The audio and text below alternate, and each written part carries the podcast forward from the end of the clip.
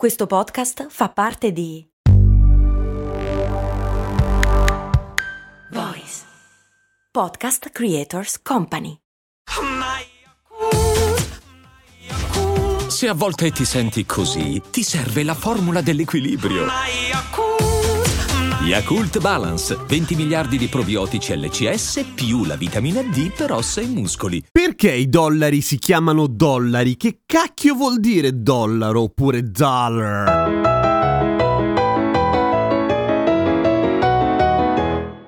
Allora, per capire la storia del dollaro bisogna andare un po' indietro nel tempo, tipo al 1600 e tipo partire dall'Europa, perché in America, ok, un sacco di cose, però partiva tutto dall'Europa, mi spiace dirlo, Regads. In quel periodo le valute erano veramente, veramente, veramente tante. Vi ricordate prima dell'euro, cari vecchi boomer come me, com'era difficile andare in giro per l'Europa? Ecco, prima era incredibilmente più difficile, nel senso che ti spostavi di 100 metri e pam, valuta diversa. Altri 100 metri, pam, valuta diversa. Era un cazzo di casino e fare commercio era molto molto difficile. E soprattutto era molto difficile che una valuta prendesse il sopravvento sulle altre, nel senso che perché avrebbe dovuto farlo? Ci sarebbe dovuta essere un'economia molto ma molto più potente. E non era il caso, ma nella ridente cittadina di Yachimov della Repubblica Ceca oggi, ma che ai tempi in realtà era Boemia e si chiamava Joachimsthal, venne trovato dell'argento, non così in giro per il paese naturalmente, venne trovato dell'argento sottoterra, una miniera era d'argento e quindi iniziarono a prendere l'argento. E già che c'erano iniziarono a coniare delle nuove monete. Ma questa volta loro si fecero furbi e dissero ehi facciamo che la nostra moneta spacca il culo ai passeri e la facciamo bene bene bene. Quindi cosa fecero? La fecero intanto d'argento, poi tutte uguali, pesate eccetera, ma soprattutto che avessero un valore tutto sommato abbastanza divisibile per le altre valute. Vale a dire non era un casino totale fare le proporzioni e fare il cambio con la moneta di Joachimsthal, che poi in tedesco vuol dire qualcosa tipo la valle di Gioacchino, perché Stahl vuol dire va- valle. E il metodo funzionò, nel senso che iniziò davvero a diventare una sorta di valuta un po' universale, almeno per i commerci in Europa, soprattutto dell'area mitteleuropea. Era molto comoda e Joachimsthaler, detti Tal, e qua iniziamo a avvicinarci alla verità, amiche e amici miei, iniziò a diffondersi tantissimo e così le sue tradizioni. Non so se vi dice qualcosa il tallero, no, perché non siete così vecchi da aver usato i talleri, però nel Medioevo in Italia il tallero andava forte e veniva da quella roba lì, dal Joachimsthal, che essendo effettivamente la moneta più diffusa e comune in quel periodo, nel momento in cui si iniziò a commerciare con gli Stati Uniti e gli Stati Uniti dovettero decidere una moneta che non fosse la sterlina per perché gli inglesi gli stavano veramente sul cazzo, decisero per il Thaler.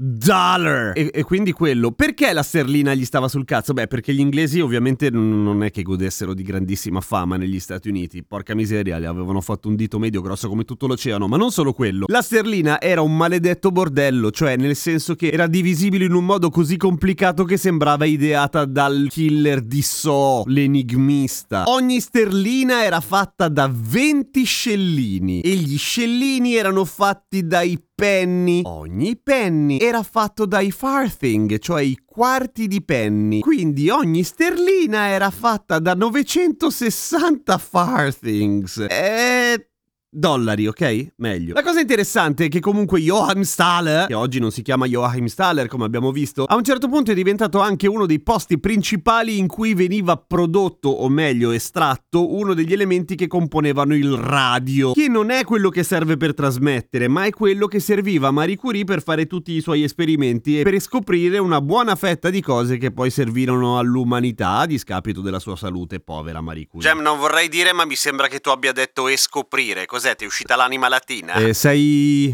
molto razzista, se posso dirlo. Joachim Stale oggi è grande tipo a 5.000 abitanti, tipo un po' pochi di più di dove sto trasmettendo adesso, Osnago, provincia di Lecco. E quindi, eh? Cioè, anche i paesi piccoli possono diventare... Fam- un giorno ci sarà la valuta l'Osnago. Potrebbe essere. Chi se ne frega. A domani con cose molto umane.